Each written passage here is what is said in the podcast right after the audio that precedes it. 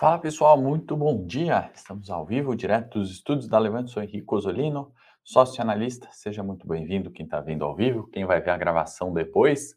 Hoje é um dia bastante importante, né? Julgo dizer que o Copom desse mês, né, será o mais importante, né? O evento mais importante do ano, né? Acho que vai esclarecer uh, algumas questões importantes, seja da taxa de juros, seja o tom do comunicado, né? Que é, pode se estender né, ao longo do ano. Então, a gente já vai falar mais detalhes de Copom, né? Tem balanço no radar também para a gente falar, é, bastante importante, né? Temporada de balanço que vai se iniciar, começa os resultados do quarto TRI de 21, outro, outro fator importante, né, para a gente começar a projetar o ano, né, que já estamos no mês de fevereiro. Sejam aí muito bem-vindos. Vamos começar passando é, como sempre, aqui pelas bolsas internacionais, né? China, mercados ainda fechados em virtude do feriado, índice Nikkei no Japão subiu forte, 1,68, Eurostock subindo bem, 0,49, S&P subindo, né? S&P futuro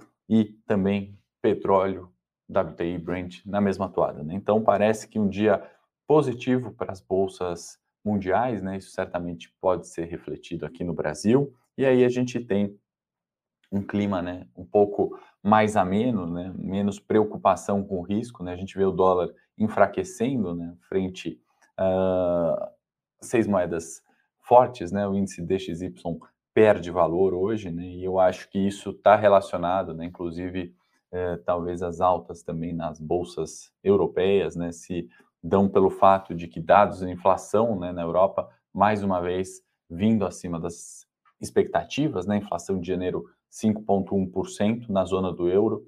É, quem se lembra, né, em dezembro a gente falou de 5%, ou seja, inflação lá aumentando, projeção, né, o consenso esperava ali a taxa em 4,3%. Né, então, mais uma vez, muito acima do esperado. Né? Isso reforça o que? Né? Pressão na política monetária da Christian Lagarde para subir juros né, na Europa. Lembrando, a meta de inflação na Europa é 2%, ou seja, 5,1% está muito acima né, da meta. Isso pode indicar ali uma recuperação de atividade, né? E uh, frente também a alguns outros processos inflacionários, né? Até questões geopolíticas, por exemplo, uh, da Rússia influenciando negativamente. Vale destacar que se a gente tirar alimentos e energia, né, dessa cesta e dessa inflação, uh, a gente teria algo muito mais próximo da meta, né? E seria 2,3, ou seja, alimentos e energia, né? E energia a gente está falando de petróleo, gás, energia elétrica, tudo isso entra nessa cesta, tá? É, então é isso. Acho que esse é o movimento Europa para hoje, né? O que a gente vê de mais relevante cenário externo está relacionado a isso. Já já a gente fala da agenda de hoje, né? Mas antes vamos puxar aqui para Brasil, porque sempre que tem Copom é, é, sempre um assunto mais delicado, mais importante, né? Então a gente vai gastar um pouquinho mais de tempo para falar da decisão da taxa de juros, né? Praticamente consenso aí o aumento de 1,5 nessa reunião, né? O Comitê de Política Monetária, né, já falou sobre isso na última reunião, né? Ou seja, a Selic hoje de 9,25 passa para 10,75. Esse é o consenso, né? E aí o que, que a gente tem que tirar daqui para os nossos investimentos, né? Esse aumento, né, de 1,5 já está precificado, né? Não adianta querer hoje migrar para renda fixa por causa desse aumento ou comprar um determinado papel, né? Uh, esse dado, né? Já o mercado já precifica, já antecipa, como vocês bem sabem. O que a gente tem que olhar é daqui para frente, né? Qual que vai ser é, a, a, tomada de decisão do Comitê de Política Monetária, né? E o assunto da vez é sobre uh, se o comitê, né, vai deixar a porta aberta para subir novos juros, se vai determinar, né, vai se comprometer com um aumento de juros já definido eh, para uma próxima reunião. Né? E aí, se a gente colocar, simplificar né, todas as possibilidades, existem que vão, de fato, influenciar nos nossos investimentos, influenciar no curto prazo, esse é o assunto né, do nosso Morning Call, é com comprometimento, né? Ou melhor, primeiro, sem comprometimento, né? O Copom aumenta juros, vamos para 10,75 na Selic e não fala nada, né? Sobre um novo aumento ou é, vem um comunicado um pouco mais tranquilo, né? Isso vai gerar bastante incerteza quanto à inflação, né? Eu acho que isso é bastante negativo para os nossos investimentos, é bastante negativo para risco Brasil. Eu acho uma probabilidade bem pequena, né, de não vir comprometimento em subida de juros e também vir um comunicado tranquilo falando que está tudo bem, né? Isso seria uma guinada ali de perspectivas, que é algo que esses indicadores que a gente vem acompanhando, né, de atividade, confiança, é, da própria inflação, não estão indicando, né? Então, acho que essa probabilidade é bem menor, né? E aí, segunda opção, né? Vem um comprometimento e aí de quanto, né? Eu uh, vou dar um palpite aqui, né? Só para a gente ter uma referência, né? Eu imagino que poderia vir 1% de aumento na próxima reunião, né? Porque o Copom dessa forma sinaliza, né? Que ele continua, né? Uh, comprometido com o aumento, passa um comunicado mais duro, né? Ressaltando uh, preocupações, sejam geopolíticas, preocupações com inflação, preocupações com o fiscal, né? Vem um discurso na mesma toada de Jerome Powell, por exemplo, da última quarta-feira, né? Fez um tom, é, um comunicado mais duro ali, né? E isso arrefece expectativa de inflação, né? Porque vale a gente lembrar que a inflação, ela, quanto maior a expectativa de inflação, mais gera aumento de preço, né? Se eu imagino que eu vou perder poder de compra, né? E eu tenho algum comércio, eu subo os preços, né? Para me antecipar a essa possível perda futura, né? E todo mundo vai fazendo isso, né? A ciência humana, a economia, as pessoas vão gerando inflação, obviamente pela expectativa, né, de perder poder de compra no futuro. Então, essa percepção do mercado, né, de aumento de inflação faz a inflação acelerar. Então, o comunicado duro, né, com comprometimento de aumento de juros,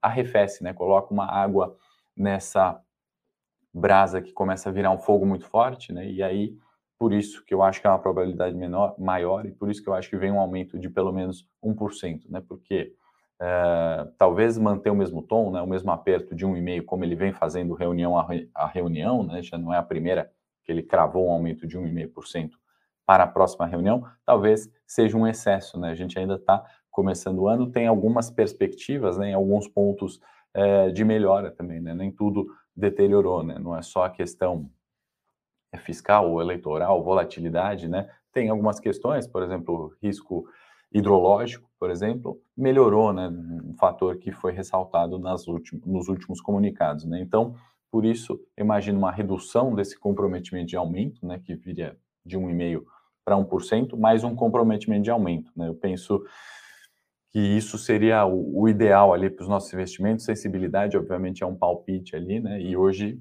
a gente vai conhecer a partir das 6 horas, né, por volta de 6 horas, é, o comunicado, a decisão de fato, né, e qualquer cenário, acho que muito diferente disso, o mercado não está precificando, né? Não vinha aumento de juros, vinha aumento menor que um e meio, seriam surpresas grandes e, e negativas, né? O mercado não gosta de incerteza, ele quer saber quanto vai subir, quando, é, qual é o ritmo né, dessa subida de juros, e isso vem sendo, vem sendo comunicado, né, vem sendo ressaltado os riscos, vem sendo ressaltado a forma dos aumentos. Né? Então, qualquer cenário diferente, que não foi o que o Copom preparou nas últimas reuniões, negativo para a Bolsa. Não acho, de novo, né?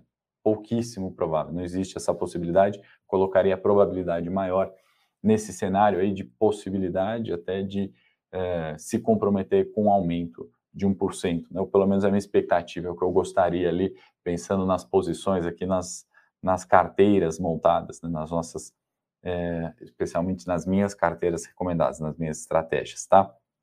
Então é isso. É, outro fato relevante, importante para a gente falar de Brasil, né? Fechado o mês de janeiro, temos o saldo gringo, né? Em bolsa foi de 32 bilhões 490 milhões, né? Em janeiro, e isso fez o que a gente já comentou ontem no morning, né? Uma alta expressiva no mês de janeiro, tá? Como isso se reflete em bolsa? Antes de agenda, vou pedir para a produção compartilhar aqui a nossa tela e vamos ver o gráfico do Bovespa, que ontem mais um dia de alta forte, né? E parece que esse fluxo aqui não arrefece, né? As pequenas correções que a gente teve na, nas média, na média não, né? em linhas de suporte relevante, ou seja, lá atrás o 107, agora a própria média de 200, né? 112, parece inclinar, né? E essa é, esse pequeno rompimento aqui dos 112 mil pontos, né, parece querer levar a bolsa para os 114,800, né, o último topo. Então, um fechamento bastante expressivo, né? Então, aqui,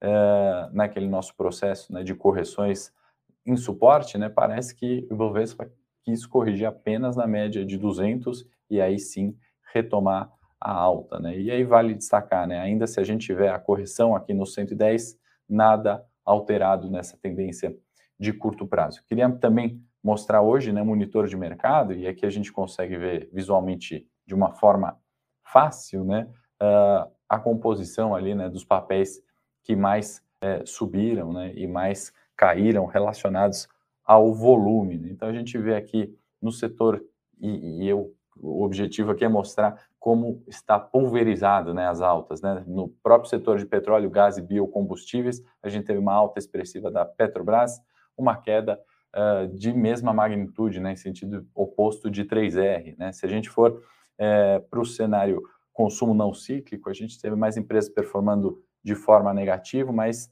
mistas, né? Natura, açaí, pão de açúcar versus BR Foods, bife e JBS, por exemplo, né? No setor financeiro, a mesma coisa, né? Alguns bancos ali, bancões, assim chamados, descontados, e outros ali, né? Outros bancos que subiram muito no curto prazo, corrigindo. Então, eu acho que é um, um mix ali, uma troca bastante importante de setores, era o objetivo é, de mostrar é, essa diversificação, né? Um, e, e, dentro do mesmo setor, né? Altas em sentidos distintos, relacionando aqui os maiores volumes de bolsa, tá? Bom, volta para mim, produção, vamos chamar aqui a agenda, né? Vamos olhar o que, que a gente tem. Já falamos de inflação na zona do euro, importante que a gente destacou hoje, né? Dado importante. Reflexo na empresa de bolsa e curto prazo importante. Estados Unidos, ADP, relatório de emprego, estoques de petróleo né? e reunião da OPEP mais extremamente é, relevante para o nosso curto prazo. Né? A gente tem é, nessa expectativa né, de estoque de petróleo, a gente está vendo esse movimento de alta. Né? A gente é, cravou aqui que o petróleo poderia ser 100 né, no, no, né, em algum morning call, a gente falou sobre isso, né, e essa toada continua. Né? O que eu imagino é que no curto prazo alguns arrefecimentos possam acontecer, e hoje tem um indicador importante. Né? O PEP mais decidindo pelo aumento, por exemplo, da sua produção, né, isso pode fazer uh, os preços arrefecerem, né, uma vez que aumento de produção, né, isso uh, atenderia de forma mais controlada a demanda. Né? O que acontece é que essa, se essa demanda continuar tão forte, né, se esse fluxo intenso do petróleo continuar tão forte, o mercado absorve né, mesmo esse aumento de produção e favorece ainda mais o aumento dos preços do petróleo. Né? Esperado uma redução, já isso é consenso. A questão é, se vier uma produção, né, se vier um aumento de produção maior do que o esperado, aí sim poderia arrefecer de fato os preços do barril do petróleo. Então, vou ficar atento em dados de estoque do petróleo ao meio-dia e meio e na reunião da OPEP+, quanto à decisão uh, sobre produção. Tá? Isso tem relação direto com a Petrobras, né? A Silveira, o Silveira que está perguntando, né? Não, não virou uma tendência de queda ali em Petrobras, né? A gente observou correção na média e é, uma alta, né? Então, assim, é, dados importantes, né? O que, que, como a gente toma decisões de investimento? Sempre diversificando, né? Selic subindo, importante renda fixa. Bolsa é, subindo, importante bolsa, né? Criptoativos, né? Dando oportunidades, importante também diversificação Uh, e aí, de novo, né, hoje, ontem saiu o episódio 1 da, da série aqui de criptos, né, falando um pouquinho mais sobre esse mercado, foi um sucesso, o pessoal gostou bastante, quem viu é, sabe, e hoje liberado o vídeo 2, né, para a gente conhecer um pouquinho mais, entender os projetos, entender as formas ali de investir em cripto, o pessoal da produção colocou aí o vídeo 2, o link, recomendo que assistam, tá bastante interessante uh, ah, para cá. Estou olhando os comentários aqui sobre dólar, né? Tem uma questão, tem uma relação também disso com, com criptoativos, obviamente com petróleo, que a gente já falou. É, e aí, é, o dólar tem se enfraquecido ali, né, no curto prazo. A gente falou do DXY, né? Isso, de certa forma, é positivo, né? E, e de certa forma é um reflexo desse fluxo gringo, por exemplo, entrando no Brasil. Fala, Marco, muito bom dia. E uh, para a gente ir para o setor corporativo agora, né, dados importantes, Santander divulgou ali o um lucro líquido, né, algumas questões importantes que eu acho que a gente pode levar para os outros bancos. Né? Sempre o primeiro que sai pode puxar perspectivas para a gente olhar outros bancos. Né? Então, teve lucro líquido 2,2 bi, é, um pouco abaixo ali das expectativas, acabou crescendo receita com serviços, mais uma vez, né, um grande ponto de interrogação, se os bancos continuam crescendo serviços, ele vai continuar, uh, ou melhor, continuou, né, dados do quarto TRI, e aí expansão do crédito mais uma vez. Né? Com a expansão do crédito veio também um aumento da inadimplência, né, que ficou em 2,7, né, inadimplência de 90 dias, e um aumento de provisão para devedores duvidosos em 8,2% em 12 meses. Né? Acho que isso é o principal ali, né, que a gente tem que olhar para os próximos resultados que vêm, né? Provisão, eh, inadimplência e expansão né, de crédito e receita com serviços. Esses são os pontos chaves ali, né? Acabaram de sair os resultados, vou me debruçar ali em mais detalhes para a gente começar a projetar, principalmente Itaú, Bradesco, outros bancos que saem, né?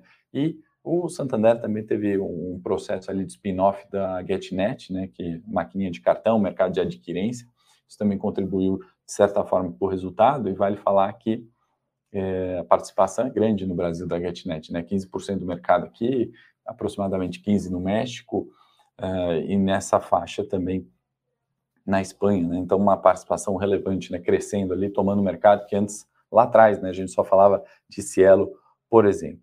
que mais? Corporativo externo, né? Google, vocês devem ter visto resultado sensacional, né? 9% subindo no aftermarket, essa expectativa pode continuar para hoje, favorece, né? S&P, o clima, o humor do mercado lá fora, e vai ter um desdobramento de ações, né? De uma para 20, vai ficar mais barato comprar as ações do Google, né? Então, vai ter mais liquidez, provavelmente. Para a gente concluir, uh, não menos importante, BR Foods, né, que concluiu o seu follow-on, 5.4 bi, talvez um, um, dos maiores aí do ano, né, uma expectativa que talvez não tenha ali um follow-on desse tamanho, né, isso vai influenciar nas ações da BR Foods hoje, Marfrig provavelmente participou, né, também desse follow-on, manteve sua participação ali em 30%, e o preço né, dessa ação veio em 20 reais, né, 7,5% abaixo é, do fechamento, né, e isso relativamente negativo é, para a empresa. Né, ontem chegou a cair 3,3% mais ou menos, né, teve é, talvez ali não um fluxo tão positivo, né, o mercado esperava que esse follow-on seria ainda maior, né, na casa dos 7 é, bi, né, e não foi.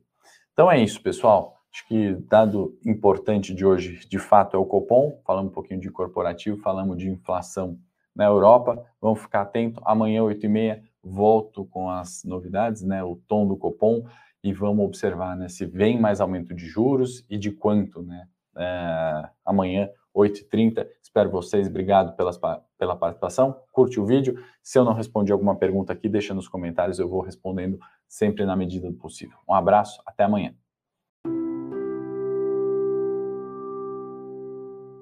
Para saber mais sobre a Levante, siga o nosso perfil no Instagram, levante.investimentos. Se inscreva no nosso canal do YouTube, Levante Investimentos. E para acompanhar as notícias do dia a dia e mais sobre a Levante, acesse nosso site levante.com.br.